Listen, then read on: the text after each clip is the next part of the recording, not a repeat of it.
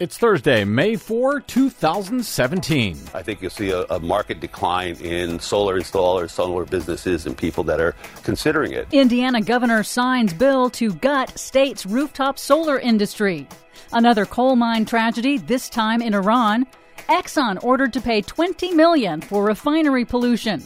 Denmark moves to phase out renewable energy subsidies. Plus, Rhode Island town makes history as the first in the U.S. to be powered by offshore wind. All of those history lessons and more straight ahead from BradBlog.com. I'm Brad Friedman. And I'm Desi Doyen. Stand by for six minutes of independent green news, politics, analysis, and snarky comment. You can't deny global warming is happening and then say, but don't call us stupid. That's the, that's the little dilemma I'm in. What a stupid dilemma. This is your Green News Report. Don't call me stupid. Well, then don't be stupid.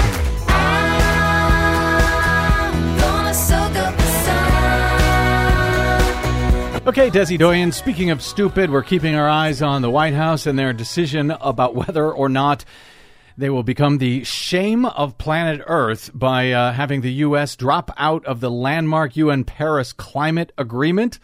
Just incredible that they're even thinking about it, but they are, and we're keeping our eyes on that until that decision.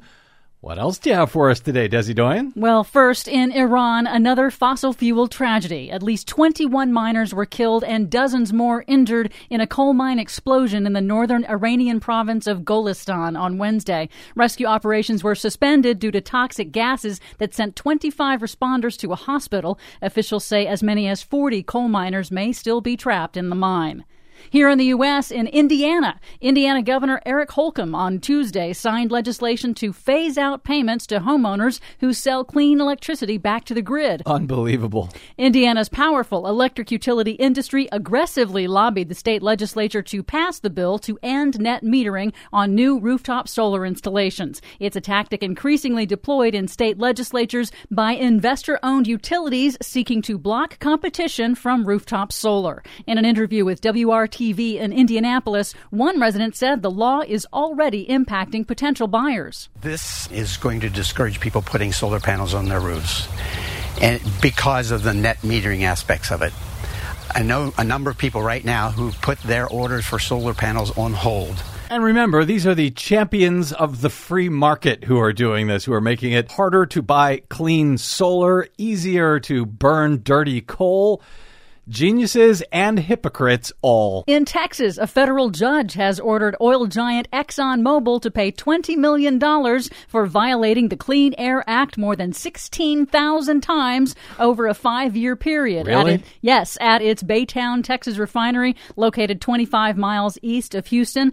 Environment Texas, which brought the lawsuit over the pollution, described the fine as, quote, the largest penalty resulting from a citizen suit in U.S. history. Well, they only violated it 16,000 times? Yeah. In Alaska, good news for polar bears. The U.S. Supreme Court on Monday refused to hear a case on the federal government's decision to designate more than 187,000 square miles in Alaska as critical habitat for threatened polar bears. That means a decision by the U.S. Fish and Wildlife Service to protect large swaths of Alaska's coast and waters will stand. Also in Alaska, the Natural Resources Defense Council filed suit in federal court on Wednesday to block President Trump's executive order to lift a ban on offshore drilling in parts of the Arctic and the Atlantic Oceans, areas that had been protected by President Obama last year. The suit alleges that lifting the ban violates federal law. NRDC and the law firm Earthjustice filed the complaint on behalf of a coalition of indigenous Alaskan tribes who will be most impacted by offshore drilling. Meanwhile, the nation of Denmark will soon phase out subsidies for wind energy because its industry no longer needs them. The nation is now on target to have all of its energy needs met by renewables by 2050.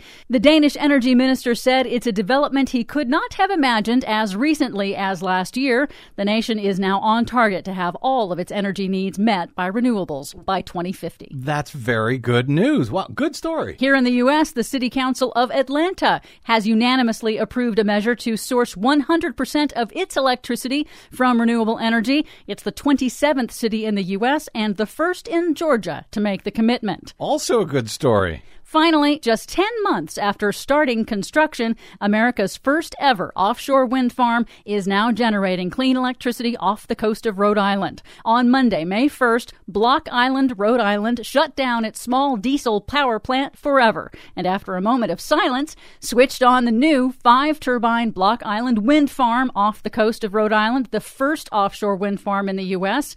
In a statement, officials said, quote, the silence was symbolic for saving nearly 1 million gallons of diesel fuel annually. Too much good news. I don't know what I'm going to do. Thank you.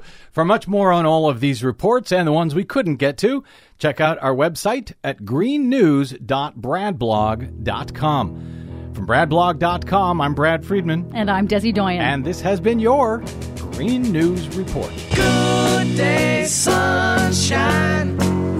Good day, sunshine.